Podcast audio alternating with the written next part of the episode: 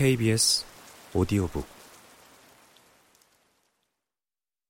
3장 습관은 목표에 집착하지 않는다. 인간 행동의 근원은 무엇인가?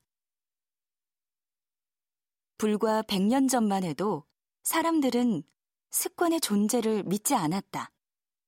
하지만 새로운 실험 결과가 나오고 그것이 하나의 이론으로 정립되면서 습관, 즉 인간 행동 근원의 비밀을 둘러싸고 수많은 선구자가 논쟁을 펼쳤다. 따라서 습관의 진실을 제대로 이해하려면 이들의 치열한 지적 전투의 역사를 들여다볼 필요가 있다. 물론 이걸 전부 다 살펴볼 필요는 없다. 행동주의 심리학과 인지주의 심리학, 그리고 그 둘이 극적으로 통합되기까지의 간략한 흐름만 살펴보면 된다. 20세기 중반은 급진적 행동주의 심리학자들의 시대였다.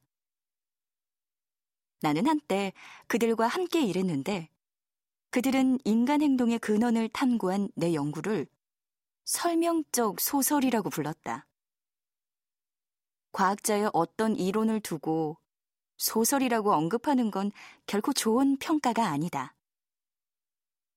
그럼에도 불구하고 나는 그들과 나를 세워 논쟁하는 대신 대체 그들이 어떤 주장을 하는지, 내가 피력한 논리가 왜 소설에 불과하다고 비판하는지를 알아보기 위해 행동주의 심리학을 실험적으로 체계화한 버러스 프레더릭 스키너의 저작들을 읽기 시작했다. 이것이 인간 습관의 원초적인 특성을 어렴풋이 인지한 첫 계기였다. 말하자면 스키너는 습관 연구에 대한 나의 첫 스승이었다. 스키너는 특수 제작된 상자에 비둘기를 집어넣고 자극에 대한 비둘기의 반응을 측정했다.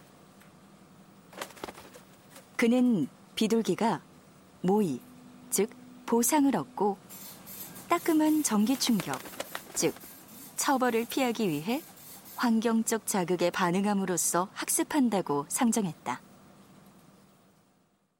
그는 인간도 비둘기와 마찬가지일 것이라고 생각했다. 이러한 믿음은 곧 학계의 지배적 이론이 되었다. 스키너 같은 급진적 행동주의자들에게 인간의 행동이 추상적인 믿음이나 눈에 보이지 않는 마음과 태도 따위에 영향을 받는다는 주장은 유령이나 영혼에 휘둘린다는 말과 다를 바 없었다. 그들이 설계한 인간 행동의 근원은 대단히 명료했다. 감각 신호. 말하자면 자극이 입력되면 행동, 즉 반응이 출력되는 전화기의 초기 형태에 비유되곤 했다. 인간은 반복된 보상과 처벌을 통해 형성된 습관에 따라 움직이고 그렇게 한 번 습관이 굳어지면 그 뒤에도 외부 자극에 고정된 반응을 일으킨다는 논리였다. 비록 인간 행동의 진모를 다 밝히진 못했지만 습관의 무궁한 잠재력과 그것이 학습될 수 있다는 가능성에 대해 논리적으로 입증한 첫 사례였다.